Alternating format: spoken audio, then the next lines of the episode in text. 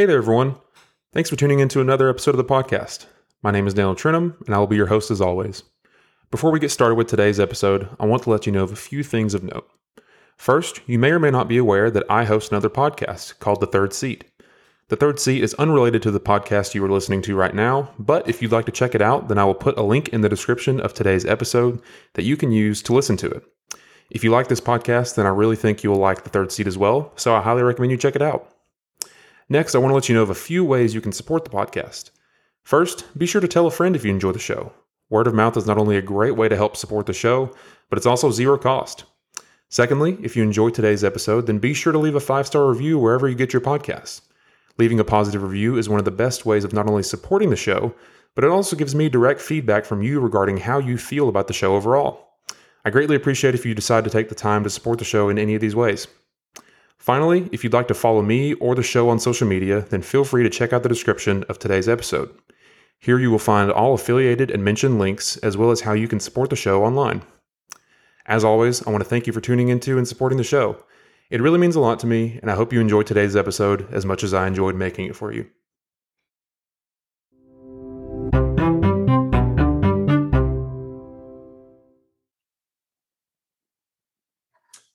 Well, uh, there are many times where I find myself and I hear other individuals go on what is known a YouTube rabbit hole. Uh, and there have been many times where I've found myself going down uh, those as well. And oftentimes I will find channels that I I would I, I, I see the individual or the, the person running the channel. I'm like, I would like to speak to that person. Uh, and I am fortunate enough today that I found uh, you uh, through a bit of a. I found your channel uh, just one by happenstance, and I really uh, got interested in what you do. And I am fortunate enough to get to speak to uh, Matt Beat, also known as Mr. Beat, today on today's interview. So, Mr. Beat, thank you so much for being here thank you for allowing me to be a guest. yeah, it is. It is great. It is uh, my pleasure, and I am. I'm really looking forward to speaking with you today. So, um, for those that may not be aware of you and, and what you do, just give a brief introduction of who you are, what you do, how you got to where you are, and uh, what you what you got going on.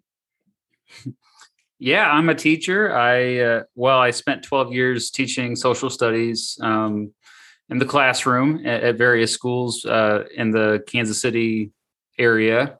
Um, so that's where I'm from, Kansas. Um, and I, uh, you know, from grade seven all the way up to 12th grade. And, you know, teenagers aren't always the most excited about social studies. So I, even some adults. Oh, yeah. Yeah. yeah. So I um, early on realized I needed to kind of do extra things to get like it was a really big mission of mine. It still is, obviously, to uh, just get just kind of sort of manipulate people uh, to learn, like to, to to get them to learn history, uh, and they're not even realizing they're learning. Like, uh, and so when I was teaching eighth graders student teaching, I made my first educational video, but it wasn't the first time I made a video. I, I have a journalism background as well. I, I, used to work at a TV station and I was in radio as well. That was my first degree, my first career. So I uh, kind of busted out some of those old skills and I made a educational video about the compromise of 1850. And uh, that's, it was just something that was meant to be only for my students in the classroom. But then uh, strangely, uh, I like flash forward a couple of years later, and and teachers were other teachers were playing my video that I had made only for my, you know, 150 kids. They were playing it to their kids. I'm like, well, wow, they, they're finding it useful too. That's pretty flattering.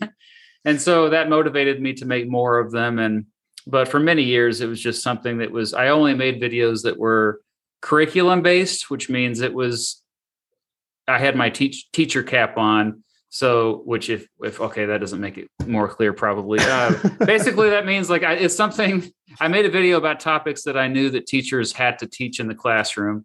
Try to, um, especially the more boring stuff, like maybe this is something that's the book doesn't, the, the textbook usually doesn't do a, a, good enough job bringing to life. Um, and then I just started doing stuff that I wanted to do for fun. Like I was more like I've always been into presidential elections and presidential history and political history. So I focused more on that. My and that's when my my channel started to just get an audience of just curious people in general. So uh, not just Americans either, amazingly. So uh, by the time I finished my presidential election series, which I, I, did every single one chronologically leading up to the 2016 election, uh, that was when I was like, okay, I'm I'm actually starting to make a little bit of money too. I might take this even more seriously. And then yeah, like I it got it kind of really started to take off in the last two or three years, I'd say, since 2019. Uh, and, and now I do it full time. I left the classroom last year and I still get to be a teacher just to folks like you. does it for you? Does it feel kind of because you recently hit 500,000 subscribers? Is that correct? Yeah. Yeah. Does it feel like surreal at all for you to, to, I mean, because you, when did you officially stop teaching like in the classroom? Yeah, it was a year ago, like last May. I told my students, I was like, I'm going to try this full time. And so half of them were in shock because people make the assumption like, oh, your students must think you're cool. Like, no, they didn't. Like, overall, or maybe if they did, they kept it to themselves. But I, uh, I, I had still had a hard time getting them excited, and so half of them were surprised but then some of them were just like really like oh yeah this is it go for it we understand because you know you feel bad i did love teaching but um you know i, I still get that that uh, itch scratched by doing this uh so it, and i don't have to grade so that's so that's a and i don't have to deal with parents that you know are uh, most parents are cool but you know how, the ones that kind of make the news don't have yeah. to deal with that uh yeah so yeah, I, I honestly, it, uh, I think it was one of the best decisions I ever made, and I I'm now able to make more videos. And out of curiosity, do you remember uh, what was the first video you stumbled upon of mine? Oh man, first video. Um, I don't remember if it was. I, I, don't know which one was the first one, but I can tell you the one that I remember sticking out to me the most. So mm-hmm. what I'll do oftentimes, so I, what I'll do whenever I'm at work uh, is I'll either listen to music or I'll like put on an, a podcast or like a YouTube video, and I'll just put my phone in my pocket and let it play like I'm listening to it. And yeah. I remember I came across, I think it was your video about 10, 10 proposed amendments to the, the oh. Bill of Rights or something like that.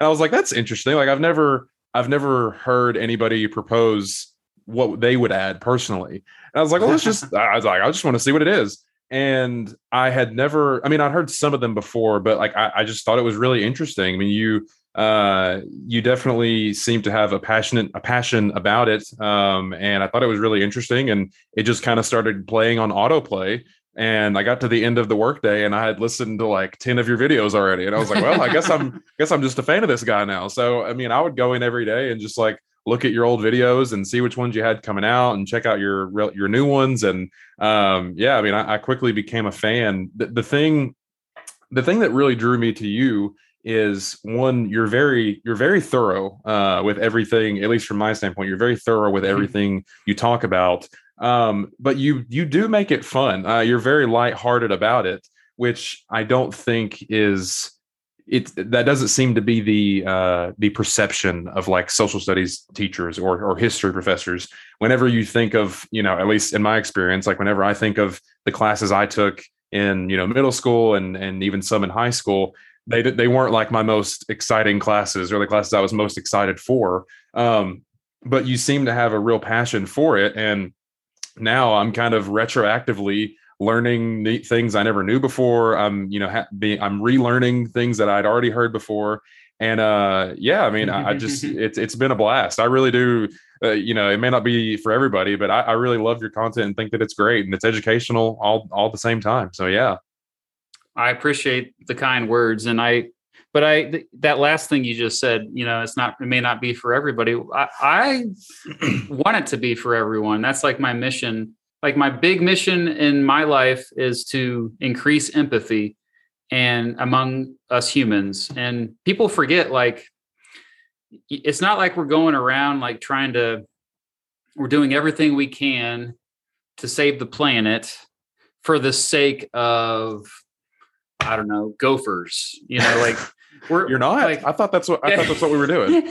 like, yeah, I know, right? Like everything we do, everything we strive to do, everything we argue about, and we get passionate, angry, uh, whatever emotion it is, angry, sad, um, happy, even sometimes. Um, it, it revolves around like our survival as a species. And when we talk about saving the planet, we're really just talking about saving it for us. And when we talk about when I say when I ever I bring up empathy, I mean it's empathy is only something that helps all of us. like uh, we've learned that the only reason why human beings have made it this long, which really isn't that long, about 250,000 years, give or take, uh, the reason why we made it this long is because we've we've helped each other out, mm-hmm. and uh, so that's what I'm trying to tell with these videos is like little. And I, I know my niche is very narrow for the most part. I mostly cover American political history, but sometimes I'll branch out, and because that's ultimately what is the big driver of you know I just want people to be kinder and understand each other. I, I find a lot of hate is rooted in people um, never meeting anyone different than themselves. yeah. So, and, and, the thing that I love that you put it that way because for me, as you know, I'm 22 years old. I guess I'm still considered a, a quote unquote young person. Uh, I, I, don't know how long I can. I don't know how long are. I, can, I don't know how long I can continue to say that, but people people still tell me I am, so I'll run with it. But uh, you know, the thing that that like worries me about what I've seen just in today's world is kind of like what you're talking about is it seems like we don't tend to uh, allow the chance to just hear from others uh, you know in an empathetic way like you were talking about. And that was really the thing that struck me uh, uh really piqued my interest about what you uh, what you do is you know you'll dabble a little bit in, in history you'll dabble a little bit in like current politics and things like that but you do it from a very uh, from a very objective and as as least biased position as you can and even if you do have a bias you'll you'll be very upfront about it you know yeah. uh, something i personally i hate is when someone will claim to you know say this is the objective truth but really they're saying their own opinion and and that's fine you know if you want like i'm a very opinionated person but um if you're not willing to admit your biases that can lead to a very dangerous outcome. And I think it's very admirable, uh, but I think it's very appealing that you're willing to, you know, admit your biases whenever that's the case, but also approach different topics, uh, whether it's historical or current, from a very objective uh, and factual standpoint. You know. Yeah, I appreciate that as well because it's something I worry about all the time. I uh, literally everyone is biased, so and yeah. we have to struggle with that. But I think what helps is uh, I do lean on experts a lot. Like I, um, and I tell the viewers a lot of times, like this is the, um, this is the claim based on this, and I I always link my sources in my description of my video. You can look this. So I, I, I encourage my viewers to like you know do their own research on this in addition to what I'm telling you, but also a lot of my videos are just meant to be introductions to something and it's amazing you said i was thorough i don't think i'm that thorough like I have uh, YouTuber colleagues like uh, the channel Knowing Better. I've, I've known him for a while. He's in the process now of basically making an hour and a half video. I mean, he just goes down a rabbit hole way down it. and I, I find like I'm a little bit, I guess maybe that's like I know that I'm just I'm not going to be around that long, so I want to learn as much as possible. And that's the best thing about history. Like some some wise person once said, history is the quickest way to learn anything. And so um, I it allows me to research so many like a, a diverse range of topics. So because I'm just a curious person, I want to learn it all. So yeah.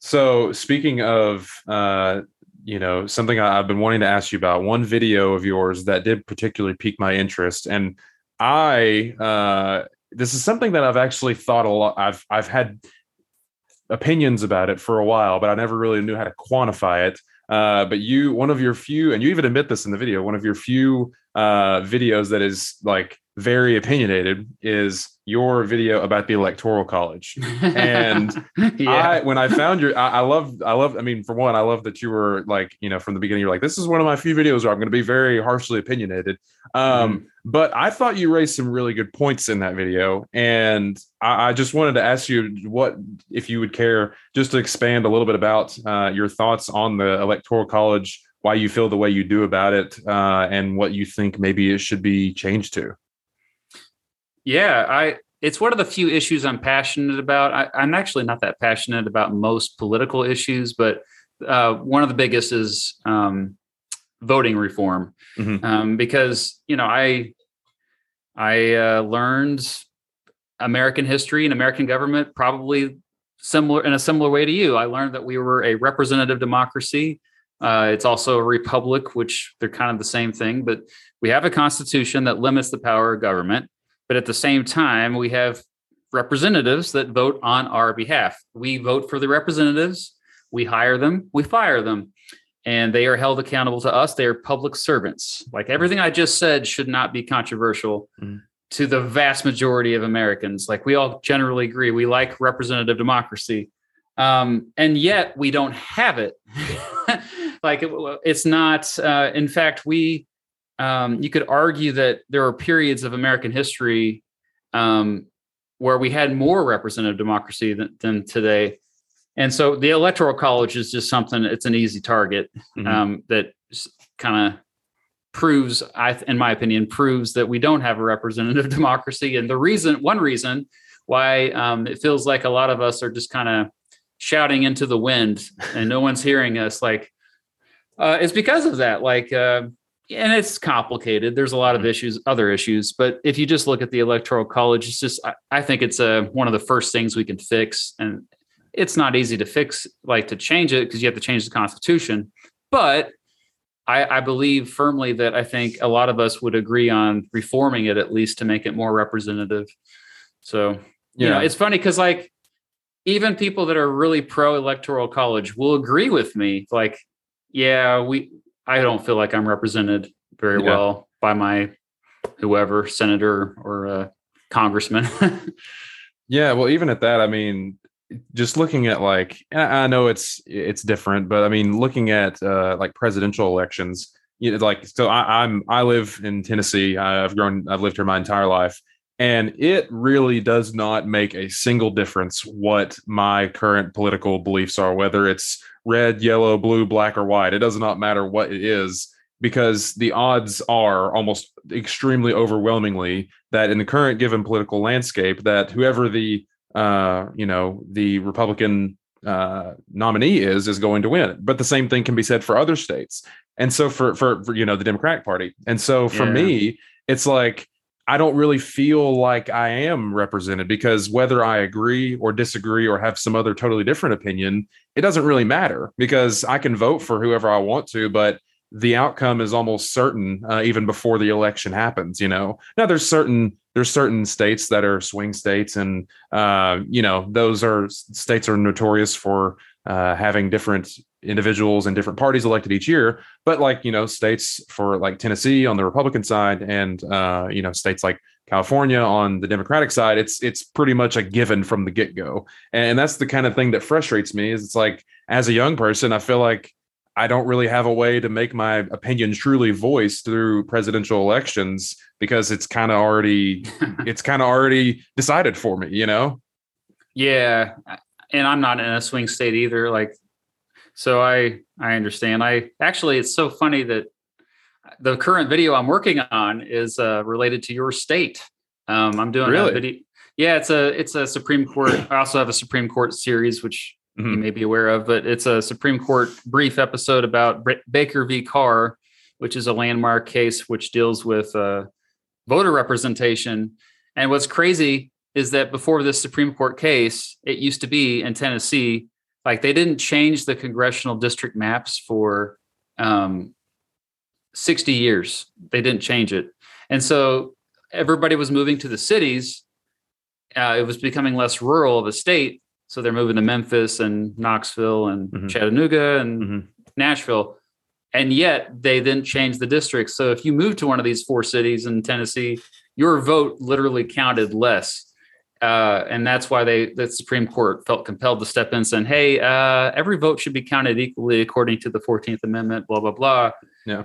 And that's, you know, like that's amazing to me that it took the court to step in just to make sure that people felt like their vote, their voice, again, their people felt like I mean, why would you be motivated to vote at all if you felt like your voice wasn't really being heard? I get why people aren't motivated to vote in, in those situations. Yeah, and and that, I mean, I I feel almost bad because the thing that I always hear, uh, you know, going into presidential elections is, well, this right to vote is is so precious and it was fought for by individuals. Like you, you, it's your duty to go and vote. And to a degree, like I get that. It's it's I I know that in across the world and other in other societies, like it's not it's not a given that you're going to be able to make your voice heard but at the same time it's like you know depending on where you live and where you're where you grow up at it it really doesn't make a huge difference. You know for me it the for the foreseeable future from what i can tell it's probably the outcomes are probably pretty pretty certain for the most part. And so it really doesn't make a huge difference on my just you know me individually what i think whether i agree or disagree. And and that's kind of the disheartening thing to it for you, I know that there's other different, uh, you know, suggestions. There, there's the uh, ranked choice voting. There's there's star voting that I know that you're, uh, from mm-hmm. what I can tell, a, a, big fan of. What would you recommend specifically about the electoral college uh, of how, of what, what, or what would you recommend to be a change uh, or a reform to it to make it what you would deem as you know better in the future? Well, I mean, we could we could compromise and just make it like Maine and Nebraska. I think that's the first goal um, because what Maine and Nebraska do, like by the way, Maine and Nebraska, if you look at their governments historically, they've been very outside the box thinking, and I I've always admired those two states in mm-hmm. particular. Mm-hmm. Um, but they have uh, proportional representation by their congressional districts for the electoral votes, so and that's why in 2020 you had one district um, that went for Biden and the rest went for Trump in Nebraska. And then in Maine, um, one district went for Trump and the rest went for Biden in Maine. And so they divide up their electoral votes. I think that's something that can make it feel like more people are having their voice heard, you know, because mm-hmm. like in Tennessee, there might be a chance that Memphis or um, Nashville would go the other way. Um, uh, so if we get beyond that, obviously, I want to get rid of the electoral college and replace it with some kind of. I think maybe it makes more sense to do some kind of proportional representation, mm-hmm. um, and so that means like you look at the they just take the percentage of all the votes of each state, and then because that's what they do in a lot of European countries and Australia, like it's. And I actually plan on a video at some point also about proportional representation because that's something I I'd like to learn more about, and I have never made a video about. Um, do you know much about it? Proportional I, representation? No, I, I, actually do not. But from what it sounds like, uh, that definitely that sounds intriguing. At least to the, at the very least, it sounds uh, interesting to me. Yeah, I mean, it's a uh, there's different forms of it, obviously, but generally, like you just kind of uh, look at the percentages of of the political parties that people voted for and uh, then that's how they divvy up the who gets in. Mm-hmm. Um, yeah, that's that's an oversimplified way of saying it. but, uh, is that something that's ever been implemented here in the United States before? I think at the local level, but never. No, not not at the national or uh, I don't even think really state level. Maybe maybe state level in some case, but no, it's gotcha. But also, I don't know if you knew this. Uh, you know, there, there's a lot of local governments that have that have ranked choice voting now. Mm-hmm. Oh, uh, really? There's even, there's even one. Uh, for, Fargo, North Dakota, has approval voting. Oh, that's where my uncle lives. that's funny. I didn't oh, know that. Really? Yeah, yeah. Yeah. They, yeah. Ask him about it sometime because it's a really unique thing, and I think they in Fargo they really like it because it, it, makes voting really easy. Like, yeah, you have five candidates, you either approve them, approve of them, or not. That's you feel like your vote counts a little bit more. Yeah, and, and I think that's really important because I don't know. For for me, I see a lot of people my age and younger and in my generation, like there seems to be a lot of uh, interest, like a lot of political interest in people my age. And you know, there's all kinds of different differing opinions, but if this if there's not really a way to make your voice heard unless you're living in like a swing state, it's just kind of I don't know, it's kind of disheartening, you know, because as I get older, I, I have taken a, a much uh, stronger interest interest in in matters like this, and I want to have discussions like this, and I want to make my voice heard in different ways. But it's kind of like, at least on the federal level, it's just not really an option for me right now. You know, at least I, I know not everybody lives in Tennessee, um, and it's different for each state, but for the states that are kind of a given, you know, it's just like, well, there's not really much of a not really much of a way for anybody to really effectively make their voice heard, you know. I mean, it changes though. Look at Georgia. I mean, yeah.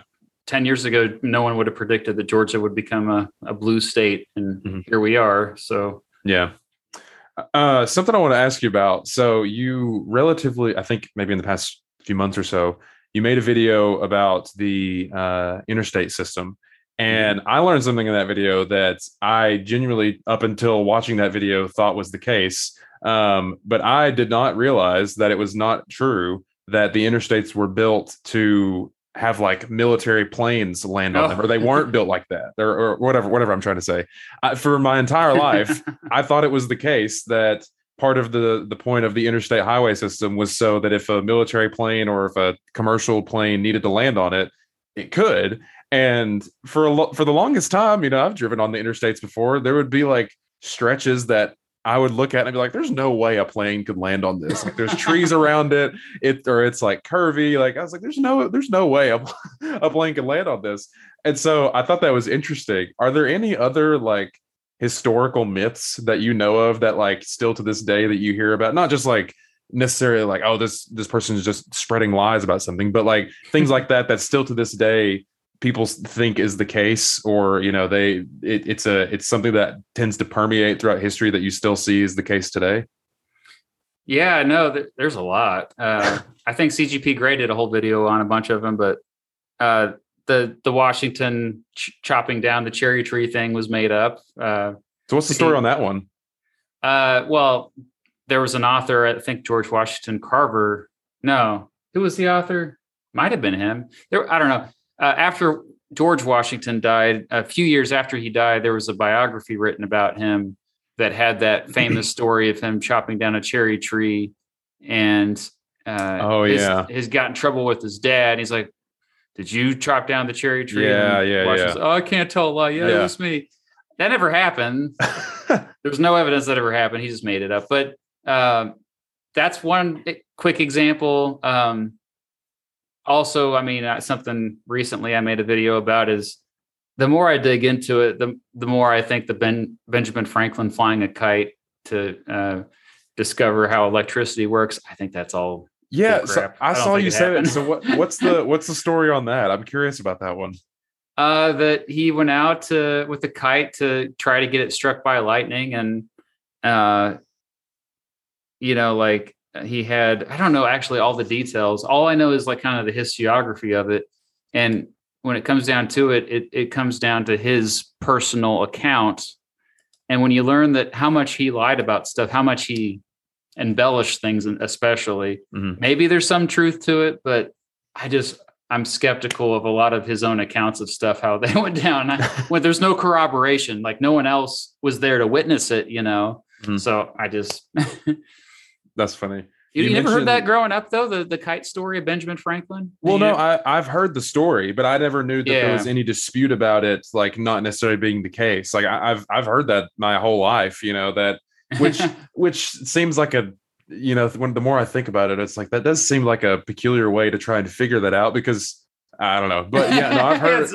yeah. that, I, I, feel like there probably would be a better way to figure that out, but then again, I'm I am no inventor of anything, so I'm not gonna pretend like I would know. But no, I've heard that story numerous times. I mean, I, I heard that my entire life, but I never knew if there was any dispute over the you know uh, the true truth or the factuality of it. I guess if that's a word. Well, the only one to ever bring it up was Franklin, and it, like it was a he published it in his newspaper. And it's funny because like no one i mean why would you question it because it does seem like sometimes it's something ridiculous like why would someone make that up but then you find out all the other ridiculous stuff he did make up yeah so it's a bit of a hot take on my part because you don't see a lot of historians talking about it yeah. but it's it is uh I'm skeptical. That's funny. Well, I, I, welcome any and all hot takes, so I like it. Um, so you also have a um, you have a second channel that called The Beat Goes On. Is that correct? Yeah. I, I recently found out about it, and I watched. Uh, I I am a a big Pink Floyd fan, uh, and so I recently oh. watched the uh, the video you had about Pink Floyd, and I really enjoyed it. Um, uh-huh. But I have a question for you that I've I've never actually asked anyone this, but I feel like you might have an answer for it. So there is so you know the band Metallica, correct? I'm assuming you yes, know of them. Okay, of big big fan of Metallica personally. They have two albums called S and M One and S and M 2 mm-hmm. and the the premise of the album it's a live album, and they play a lot of their hit songs from those different times when they released them. One was actually fairly recently, uh, but they played it with the like San Francisco Symphony Orchestra. It's a really it's really cool sounding. Even if if you're listening and you're not a fan of Metallica, it's at least worth listening to because it's it's very interesting hearing all the orchestral instruments going along with it. But ever since I listened to those, I got thinking, what would be a song or an album that I would want to hear with a orchestral back backing on it. And mm-hmm. so my question for you, which I'll give you some time to think because I have a couple that I want to pitch to you and see what you think. But my question for you is do you have any songs or albums, not necessarily by Pink Floyd, uh, that you would would think would be interesting to hear with an orchestra backing it? Um, I know that's kind of a loaded question, but I'll give you two examples that may help jog your brain a little bit. One of them is but it's a more contemporary song. It's by a band uh, called Black Country New Road. Have you ever heard of them before? No. But you may like them. You may. Uh, they're really really good. They're a relatively new uh, indie rock band, and they okay. released an album this year called Ants from Up There, and they have a song called Basketball Shoes on it. It's the last song on the album, and it's a very long song. It's like 12 minutes long, but like the entirety of the song is like this long crescendo until like the last mm-hmm. three minutes of the song. And the last three minutes is just so explosive and just just dynamic sounding. And it's it's one of my favorite songs that has that has definitely come out this year. I love it love it love it love it. Uh, the other song which i'm sure you're probably going to be familiar with this one is parts one and two of "Shine On You Crazy Diamond" by Pink Floyd. those songs, those are also very long songs, if you, especially if you listen to them both back to back. But yeah. they also kind of embody that like crescendo of things, where it it builds up to this big moment, and then it you know it hits the peak. And I I think that they would be I don't know how we're going to make that happen, but I think that would be really cool to hear those songs with you know all the all the bells and whistles of an orchestra behind it. And so do you have any songs that you can think of, or like an album that you can think of that would be hmm. you would like to hear with an orchestra behind it? Uh, well, if we're talking Pink Floyd, The Wall would be that would be my first uh, contender. But yeah, uh, just because it kind of I feel like it would help tell the story better because the whole yeah. thing tells a story and yeah. That's but, one of the uh, best like storied albums. Like you really have to listen to it from from start to finish. To yeah, yeah which a is a long one. album. So it's, it's oh uh, it, it's a long album, but it is it definitely is a, a great story album. Uh, as far as you mentioned crescendo, I my favorite one of my favorite crescendo songs ever is uh, "Lightning Crashes" by Live. Um, so maybe that one would be uh, my my uh, contestant. Um, I'm also a big fan of Ben Folds, and I just want to give him a shout out because he did uh, tour for a couple years with an orchestra. He, in, in fact, at the Kennedy Center, um, he played a series of shows with. Uh, it's just amazing. Like if you really, look, it, I don't know if you're into that kind of music, but well, I, have never, I've never heard of him before, so I have to check him out. Oh wow, yeah, he's he's one of my favorite artists. I think he's one of the best songwriters of his generation, which he's a little bit older, but uh, yeah, Ben Folds and his his uh, old band was Ben Folds Five is the name of his band, but uh, he he's a pianist and he plays the piano like a like he like the guitar, like he plays it rock piano, yeah. like yeah. so the you know it's funny you bring up the piano. I've said this to individual people before, but I so I am not the most musically gifted person. I tried to learn uh, guitar a long while back. Uh, and I could play a few songs. The one, my one claim to fame is I could play Hotel California all the way through. I was very proud of that. Uh, but that was kind of my one my one claim to fame with it. But I, I never was great at it beyond that. Um, but I've always wanted to learn how to play the piano, not necessarily because like I'm in love with the piano, which I, I do think it's a, a great instrument. But have you ever seen anyone like walk up to a piano just in like a public setting and they're just like, oh, this this old thing, and they just sit down and just bust out like a, a I don't know, I don't even know what it would be called, but like a line of music uh, on a piano and then just get up like it's nothing and, and walk. Have you ever seen somebody do that before? Uh, I mean, yeah, I, I, I have eight years of piano lessons myself. Like I, I so yeah, like I my band Electric Needle Room. It's just my brother and I. He plays drums, and my main instrument is keys. Uh, and if you've ever come across, uh, we have. Well, actually, it's just me on the recordings, but I have songs about all the presidents. Yeah, and uh, that like if you listen to all the the parts, it's mostly me playing my synthesizer, which is behind me.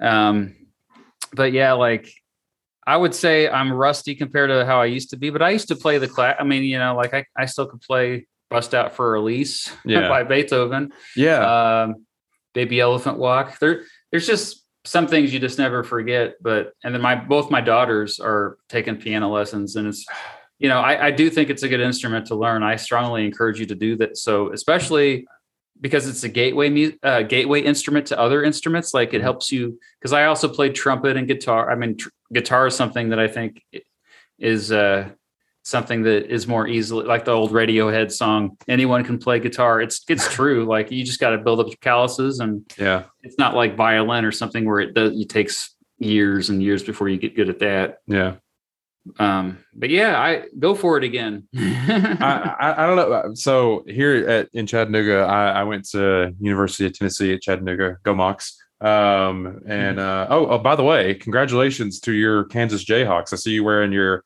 your kansas uh, oh, yeah, uh, pullover. Yeah. congratulations to them. They won the national championship this year. Thank you. Yes it was amazing. Yeah. But uh um yeah our, my my Mocs got put out in the first round this year but that's okay uh, but here at the university, they uh, at the university center, there's this like next to the cafeteria. There's this rant. I don't know why it's there, but there is a big grand piano, and like people will just walk up to it sometimes and just bust out this like line of music. And I've always thought like that's just the coolest person. I wish I could do that. I just, walk up to it and just like, oh, you know, I'm just I'll just play something and walk off. Like those are the coolest people in my mind. If I could if I could do that, uh, you know, people always say, what do you want to what do you want to do when you grow up? Like that's what I want to I want to be that person when I grow up. You know. It's never too late. Yeah. Uh, you mentioned um, you mentioned the uh, songs that you made for presidents, and I have listened to a couple of them, and I, I, I do I do think they're I do enjoy them. They're they're funny. But one of the uh, one president in particular sticks out to me because you talk a lot about him, and he's the the president that you describe as as the goat, uh, George Washington. What what is the so I, I, do also enjoy George Washington. I think he's a he's a he's a good man. I think he's done some good work in the past. Uh, I literally would not would not be here uh, would not without him, assuming you know he no one else took his place. But um, what is like what's your case for him being the the best president? Because a lot of people, the traditional one that I always hear people talk to is Lincoln. Uh, there's a few kind of outliers here and there that other individuals will, will point to, but I I don't hear a lot of people say George Washington. As weird as that sounds, uh, but I know that you're very passionate about George Washington being your favorite uh, president in history. What's your what's your case on George Washington? I think it's mostly leadership.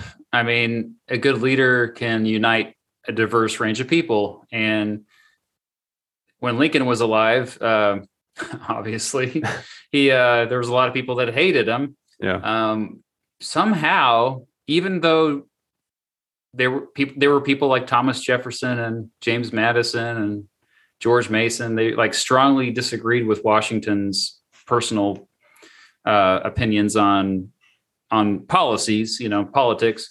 They still just respected the heck out of him, and he was somebody who just could walk in a room and everybody respected him. Mm-hmm. And it, it's not just like a lot of people bring up, oh well, he had kind of had mixed results on the battlefield as a general. Well, I mean, the odds were against him. Mm-hmm. Uh, it was amazing he was able to do what he, did. But I, I focus more on when he was president because when he was president, he could quickly see the direction a democracy, uh, representative democracy, could go.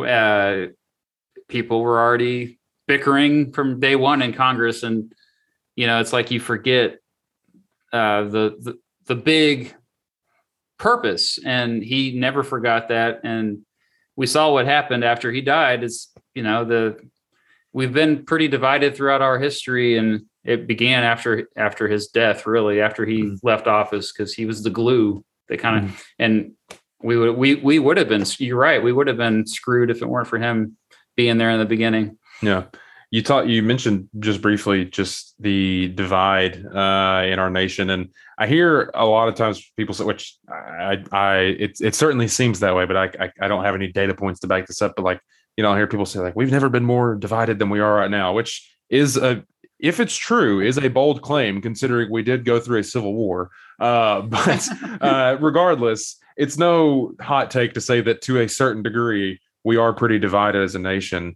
The thing that that that has troubled me for the longest time is especially since I've begun to get more interested in, in politics. And and now thanks to you just American history um, is that it seems a lot of in a lot of cases individuals kind of put themselves in an echo chamber. They don't really ever allow themselves to hear just the other side like you know not only the other side of an argument but not even allow themselves to empathize with uh, the fact that maybe somebody even if somebody disagrees with them that they're still a human being at the end of the day you know yeah. um, it, it really seems to me like it's so incredibly tribal today that whenever an issue is raised without even thinking about what the issue is it's immediately which side do i fall on and uh, i'll say it again to me as a young person uh, i i don't know that's very troubling to me because i obviously we are not in a great from a division standpoint, we're not in a great place. And I don't think that if we continue to,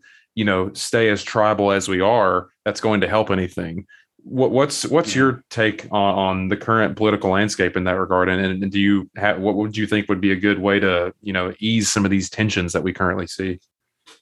Well, you put it really well. I mean, it's I would say that that we are living in the most divisive time in American history, other than the yeah years leading up to the Civil War and during the Civil War. But so that is scary.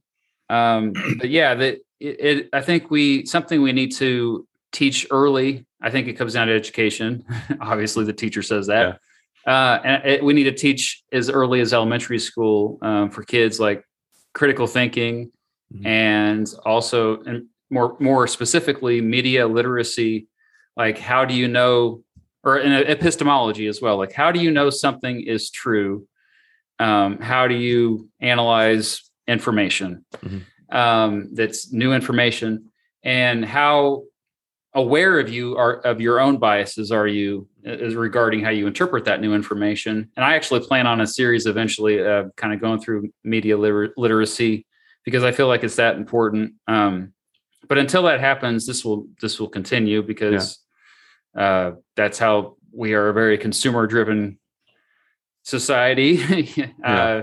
So that means uh, there's money to be made off mm-hmm. of uh, oh, yeah. us, uh, uh, off of us hating each other, and mm-hmm. but also just arousal emotions, which that's what goes viral, like something that gets somebody excited, um, or when they share it, like it's something like they're just they're really passionate about it um it for them to share it. So mm-hmm. and it is amazing how like i'll post a tweet or i'll tweet and it's just like literally a historical fact. And um oh yeah i might get a few people like it and that's that's a win for me but but then like further down the feed you'll have someone just they'll just straight up call a politician a piece of garbage mm-hmm. or whatever and then that gets like a million likes you know? Yeah.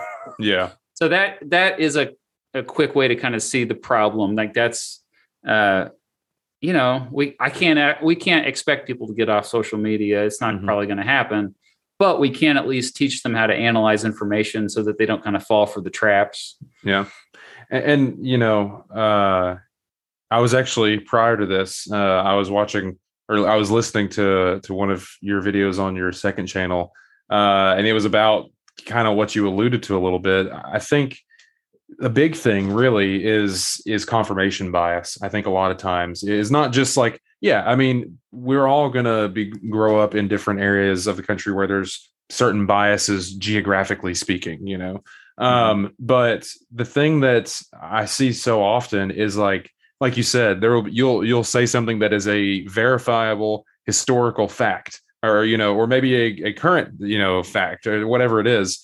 And eh, you know, if it doesn't fit the narrative of somebody that wants to that wants to you know that that is engaging in that conver- in a conversation with you, they'll just disregard it altogether. But if it does fit, then it'll you know they'll they'll accept that fact and then they'll go on with their day. To me, that's a, a very scary thing because we're part of i think if we're able to grow from periods you know like we did and when after the civil war part of that is being able to kind of look ourselves in the mirror and look look at ourselves in the mirror and reflect as a country you know what have we done correct what have we done wrong? And if we don't allow ourselves to do that on a personal level as well i mean how can we expect any real meaningful change or progress to occur in the future you know? Uh, i know that, that that definition is different for everybody but I think if you, I would imagine if you asked most Americans, regardless of what their political affiliations are, they would say there needs to be pro, like there needs to be change or there needs to be progress, however they define that in the future. If we don't ever allow ourselves to acknowledge the kind of ugly parts of of the past and the present, we can't ever really make that change. You know? Yeah, yeah. I uh, that's cool. You saw that I'm assuming you're talking about the bullcrap video, like yes, ways, yeah, ways yeah. we fall for bullcrap. Yeah, yeah, because like I uh I used to fall for bullcrap all the time, and I still do, even after mm-hmm. making that video. And so yeah. I think, but that's being aware of it is like the whole point. Like mm-hmm. same thing when I made a video about logical fallacies. Um, like people would just assume like, oh, you think that you know you're so smart calling them out because this, but but my point was like, well, no, smart people do it too everybody does it and we just need to be aware of it. Um, and you mentioned echo chambers. I forgot to mention like one of my very first videos i made um, was about echo chambers. I think it um, it's probably it's been probably eight or nine years since i made that video. And it's amazing. If i probably go back and watch it i'm it probably feels very like like nothing has changed.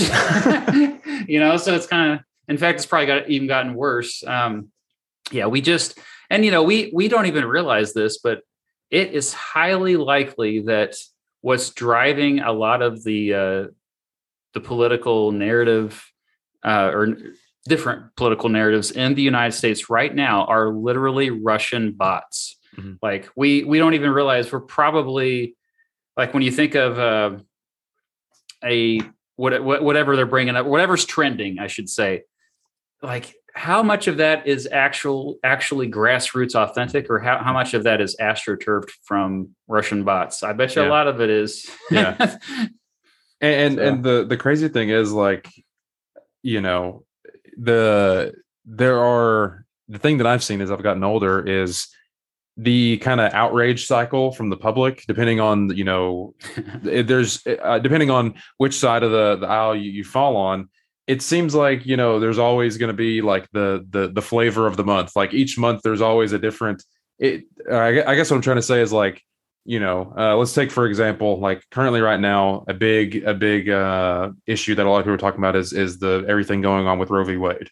And there's a legitimate conversation to be had around that but i can almost guarantee that in a month or two months all of this will be forgotten and something else will happen and then we'll all find a reason to be at each other's throats and then something else will happen a month after that, and we'll all find a different reason to be at each other's throats. And to me, I'm I'll stand here and I'll be like, is anything really happening, or are we just yelling at each other over different things? Like, is, is anything, you know, it's like we deep. we just keep yeah. finding different things to to yell at each other about. When at the end of the day, we're just right back where we started, you know, mm. and, and and it yeah. kind of I, I don't know, not that I have the perfect solution for this, but I I can definitely tell that what we're currently doing is not working. Uh, at least it seems to me from a civil standpoint. We're not really making any meaningful uh you know progress in the in the realm of seeing each other as as humans and empathizing with one another even despite our disagreements you know i try not to interact with people on social media that all they do is call names like yeah.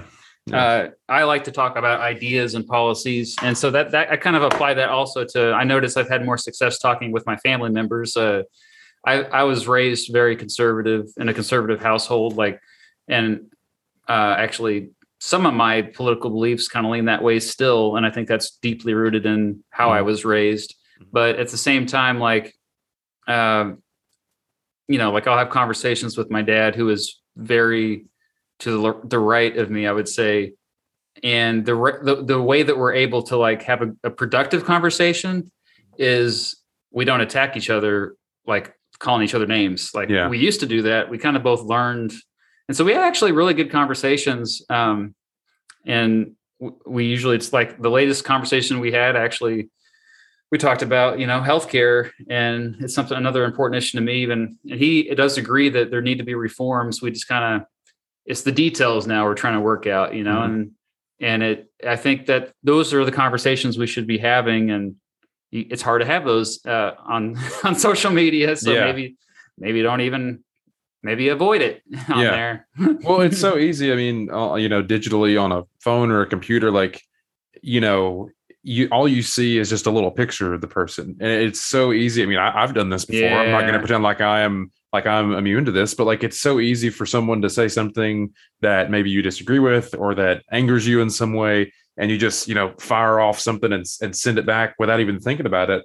But in reality i mean you know when you're standing face to face or even like similar to like what we're doing right now i know we're not in the same room but like when you see that person face to face it's going to be a lot different. You're not you're probably not going to blow up on that person like you would digitally because there's not Mhm. really an immediate consequence to that. And that I, would agree I, I think that what i've realized and what i think more individuals will realize that if we can have these conversations acknowledging that we all have biases that we all are probably going to differ in, in different ways on you know policies and what we think is important the reality is that one we're all human you know I, we're we're all affected by these things in in similar ways but two we probably have a lot more in common than we do uh not in common you know political Yeah. Ideal you know political and ideological uh you know differences aside like we're all really similar we all are we're all human we all you know the the saying goes we all bleed the same color red like we're we're all the same and so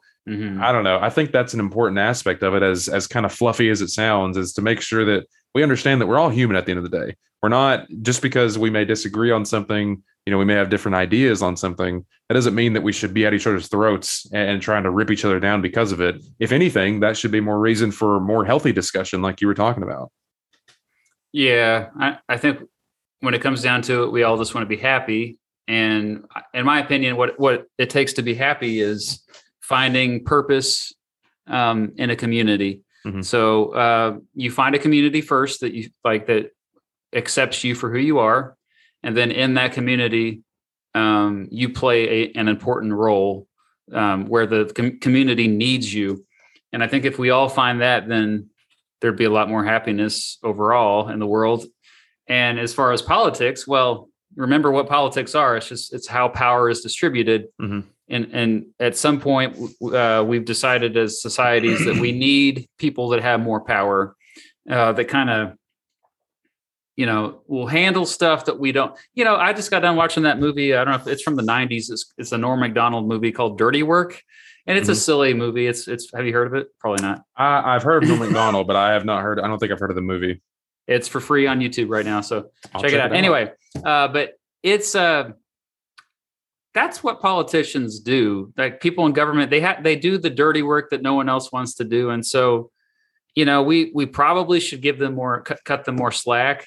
I don't like when I'm on Twitter. Actually, like you mentioned, like uh, you know, getting angry and tweeting at people. The, I tend to do that more than anything with my representative, like because like he'll just tweet out stuff that I just think is so harmful Mhm. for our society. And so I'll just like, but at the same time, I kind of feel bad because uh, I mean, it's not, it's never anything I wouldn't say to his face. I would say everything I tweeted him to his face. So Mm-hmm. Yeah. that what you brought up is an important point. That is important. Yeah. But that said, like, we still got to re- be, be respectful because they have a hard job Yeah. it's and um you know so whenever i do have a i know tone is hard on the online they don't see they don't hear the tone they also don't see you like body language. There's no body language. Mhm. so it may come across as rude but yeah if you ever come across a politician in person i think you should speak with them in a respectful manner and it- as with anybody like you said anybody. It's not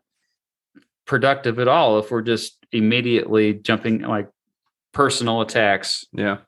for for me, what I've seen is I think a good just baseline, whether you're talking to anybody about anything, whether it's political or not, is if you realize that, or maybe going into a conversation, you realize that you probably are going to disagree with somebody about whatever topic you're talking about.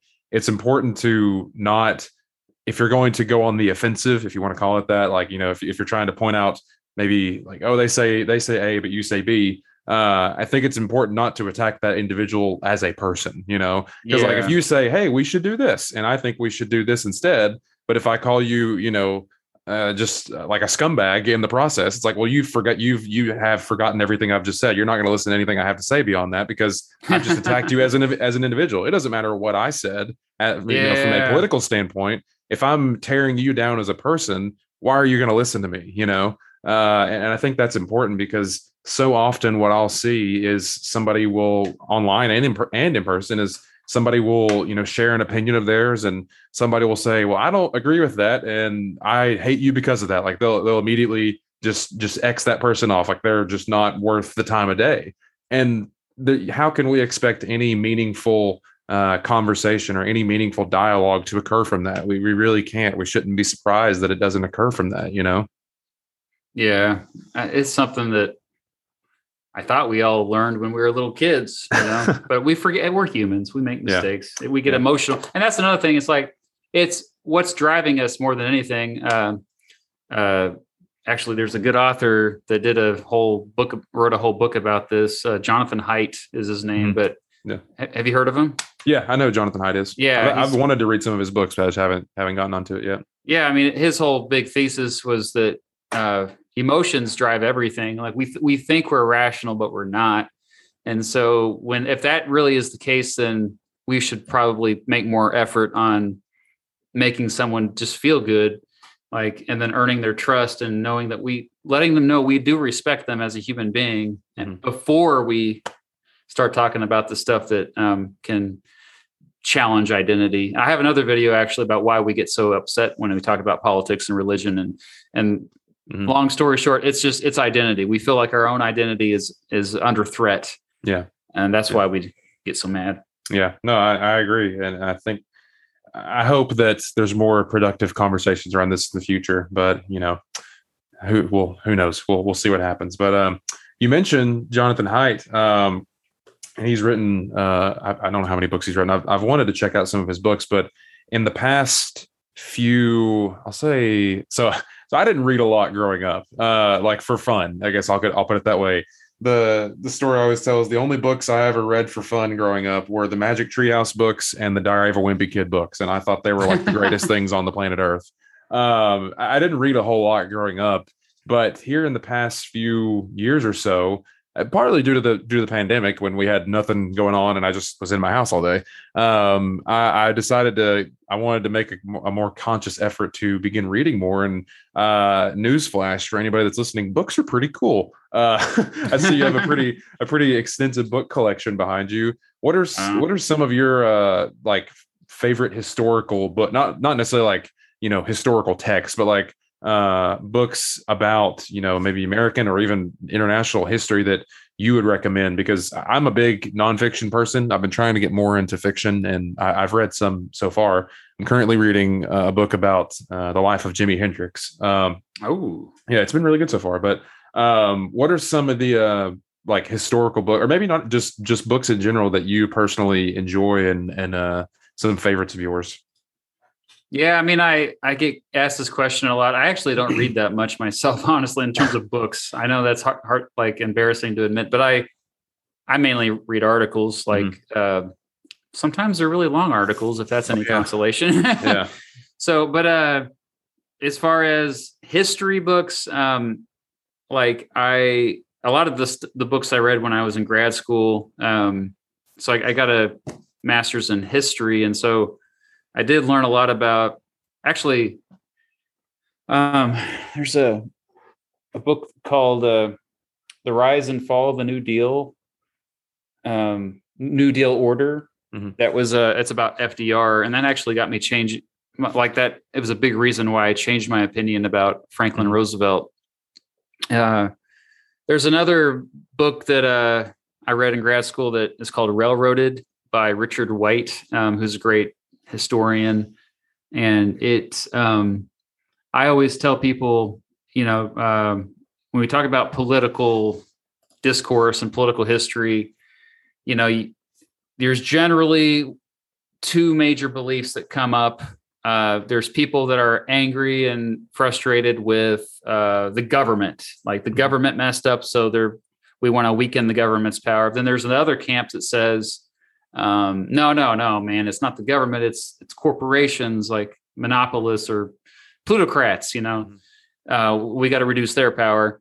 And so, Railroaded is a book that um, basically says it's both. it's both. It, it's both. And and if you look at it, made me realize that all of American history that's been it's collusion between governments and corporations. Mm-hmm. And so, like, it's almost funny because like it sums up so much of world history in terms of, you know, people in power like it when most of us hate each other and we're divided. Like they like it because they get to st- stay in power and they don't get blamed um, or they get blamed, they're only blamed by half the population. Yeah. So they're not blamed by everybody. Yeah. so if we were just uh maybe if everybody were to read that book, they would realize, oh wait, why are we all mad at each other? We should be mad. We should. It's I always bring up the analogy like uh, we're all uh, arguing sideways when we should be argue looking up. you know, look up, look up. Yeah. Who's above us? They're the ones we should be yelling yeah. yelling at. But uh, there's a bunch of other another one, uh, "The Age of Fracture" by Daniel Rodgers. I just mm-hmm. pulled it up because I always forget his name. That's a that explains. I I bring a lot of these books up because the, these are books that are related to what our conversation has talked about this last hour. By the way, like yeah. That's that's about how how segmented as a society we've been. You're 22 years old, so it's this has all happened literally in your lifetime. Mm-hmm. Where when before you were born, and two, before 2000, which was the year I graduated, by the way, that we had most people were on the same re- in the same reality. Like mm-hmm. they, because you know, you only had a handful of networks that um, controlled narratives. You only mm-hmm. had uh, this is the internet was still a new thing. Um, in fact, I didn't even get high speed internet at all until 2000. Um, it was high speed. It wasn't even that fast. Yeah. yeah. Um, so yeah, like that just shows you how, um, how people can hear about Mr. Beast and love Mr. Beast and have no idea who Mr. Beat is. But then you have somebody literally like a next door neighbor be a fan of Mr. Beat, but never heard of Mr. Beast. that's that's the age of fracture. Like we're all in our own little little bubbles. Yeah. We're, that's why we're so fragmented as a society. Yeah. No, I have to check that one out for sure. I, I, I think I've heard of that one, but I have certainly not read it. Um, so on this topic of books, I, I want to tell you about one that I I'm sure you're aware of the story, but I want the okay. book that I read, and then after I asked, I want to ask a bit of a favor of you to see but you don't you don't have to go through this but i'm curious so one of my favorite books is the book by edward snowden permanent record it i mm. I, I hmm. don't know if you've read it but it is a very it's it's it's basically might as well be an autobiography but it's a obviously the story of everything that of his life leading up until uh, his his uh, whistleblow leak of the NSA and everything that was going on with that and it was partly really interesting to me because I was alive when all that happened, but I was too young to really care or know what what was going on, you know. Um, yeah. But looking back, it was a really cool way to kind of learn about all that. And so, for one, if you haven't read it, uh, you and whoever is listening, if you haven't read it, it's a great book. Go check it out. Um, but also, my favor to you is is twofold. I want to know if you will ever consider making a Edward Snowden slash whistleblower video and two, I want to offer mm-hmm. up a second video topic for you that I think you may be interested in.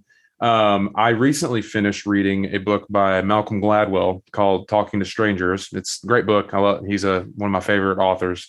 Um, but in the book, he talks about this lady named Ana Montes. You can look it up if you want, but she was a employee. I don't know if you've if you've heard about her, but she was an employee of the CIA for years and years and years and years and it turns out like so at the at the time she was considered like the go-to individual if there was ever anything going on with Cuba like if there's any any you know uh like issue going on with Cuba or something that the CIA needed to be involved with Cuba or, or whatever, she was like the individual that they would go to if they needed to uh, get information or whatever. Well, it turns out that the entire time she was a Cuban spy. She was relaying information mm. back to Havana. She was, you know, going back and forth. And the whole chapter in that book was about how nobody ever realized that she was a Cuban spy.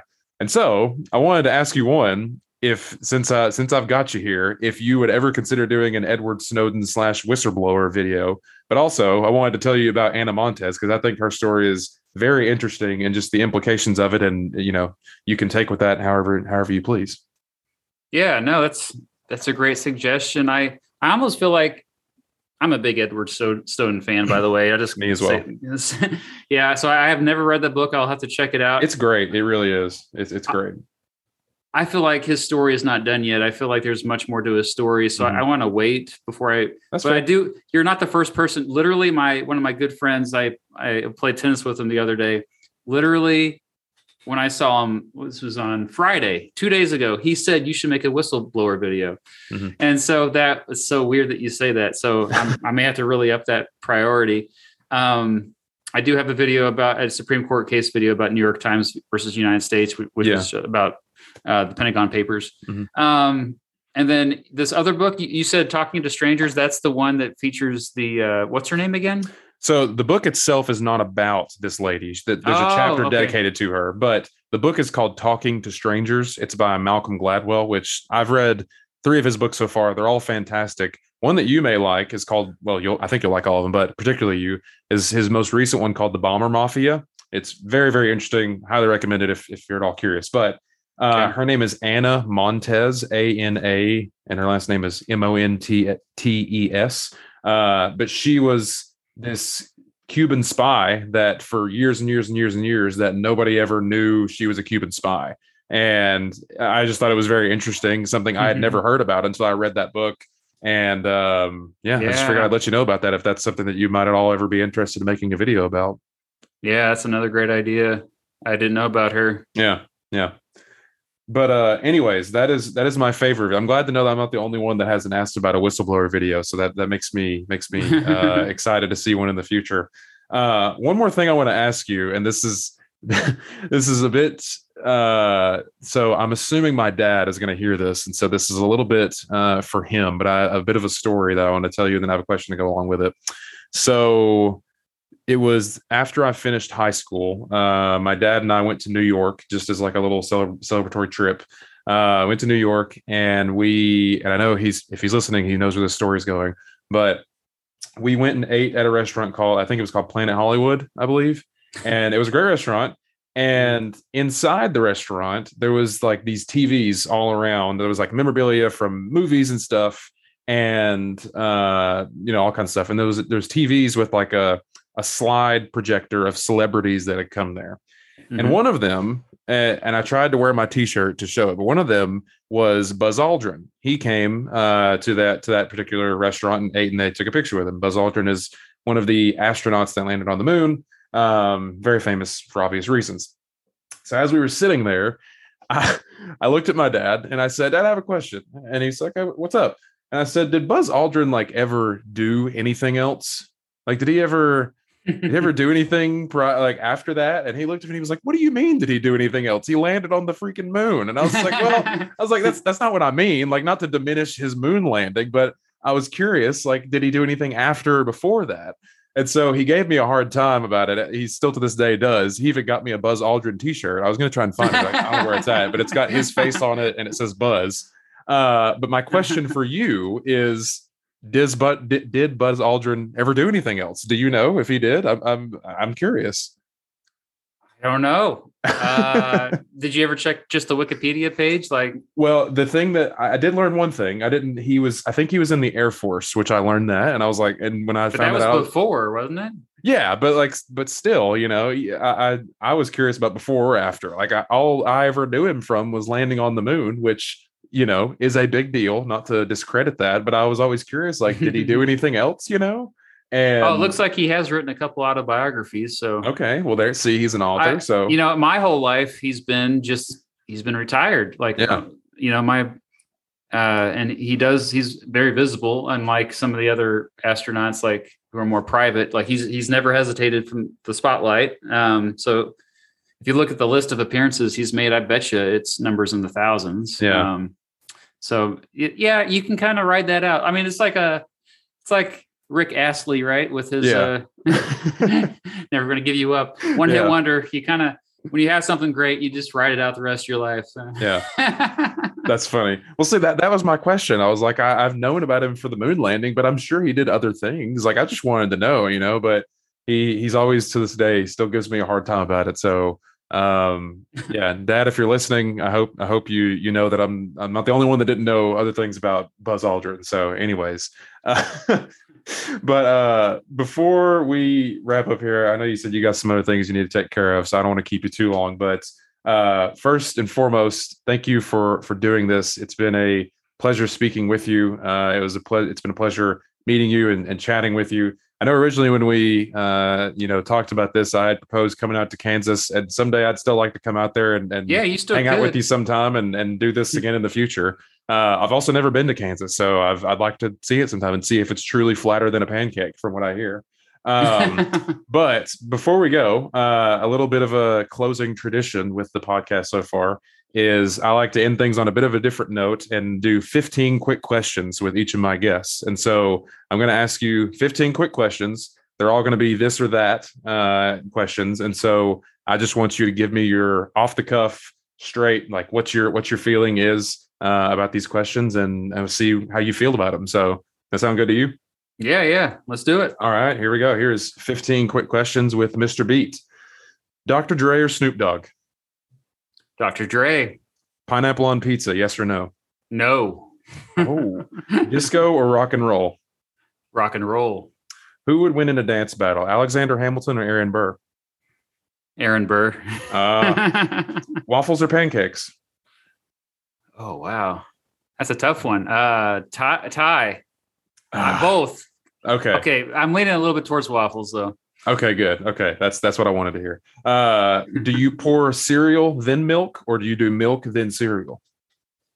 Cereal then milk. Who the heck does the who does milk first? Those crazy people. I've I've heard of some people that do it. Uh, horror movies, yes or no? yes, but unfortunately, Mrs. Beat doesn't like them. Ah, come on, Mrs. Beat. Uh, guacamole or salsa? Uh, guac. Yeah. Uh, let's see, East Coast versus West Coast. Oh man, I love California so much and Oregon and Washington, but East Coast has the advantage because of history, historical Nice. places. Yeah. Uh, sweet or savory? Uh, savory.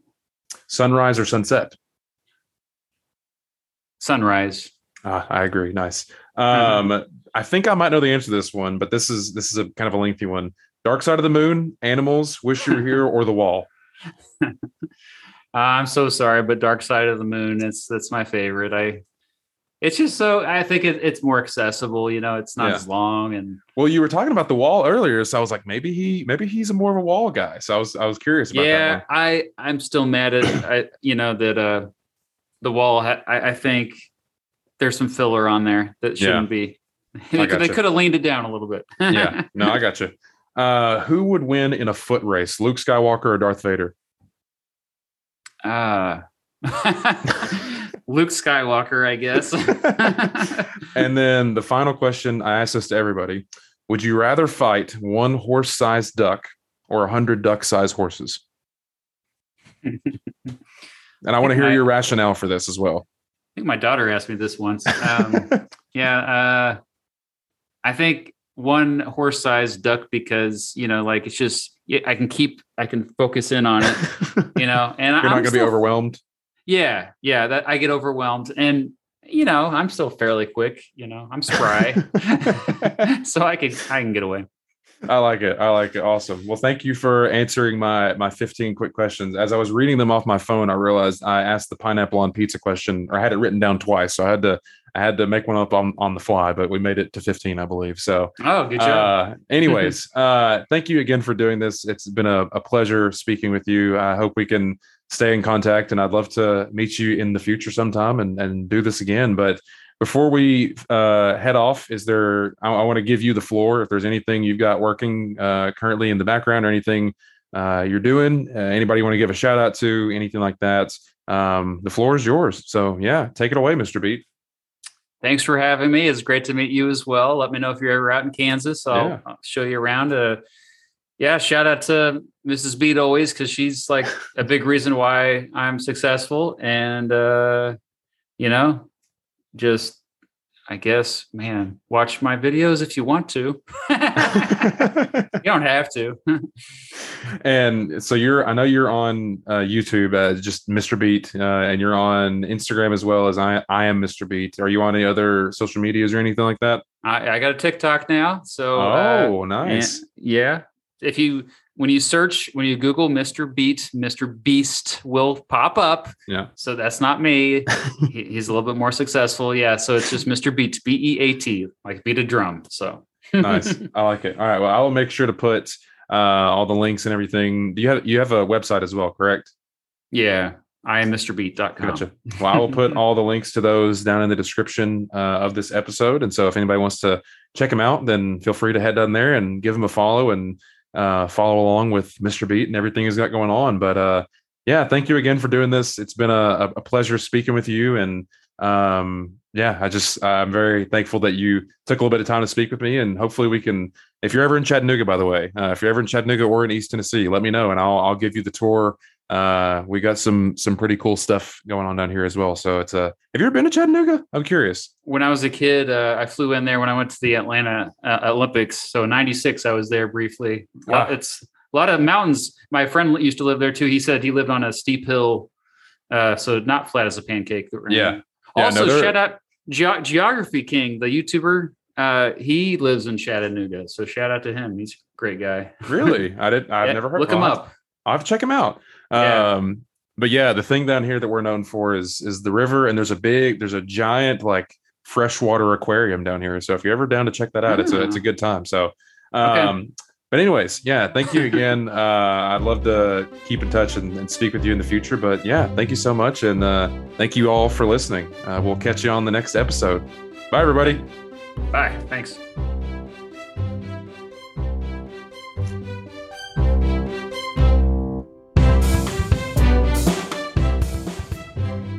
Thanks for tuning into this episode of the podcast. As one final reminder, if you'd like to support the show, then don't forget to rate and review the show wherever you get your podcast, or share it with a friend. If you'd like to check out any links that were mentioned during the show, or follow the show or myself on social media, then feel free to head to the description of today's episode to find these links. As always, thank you again for checking out today's episode, and I really hope you enjoyed it. I will catch you all on the next episode of the podcast. See ya!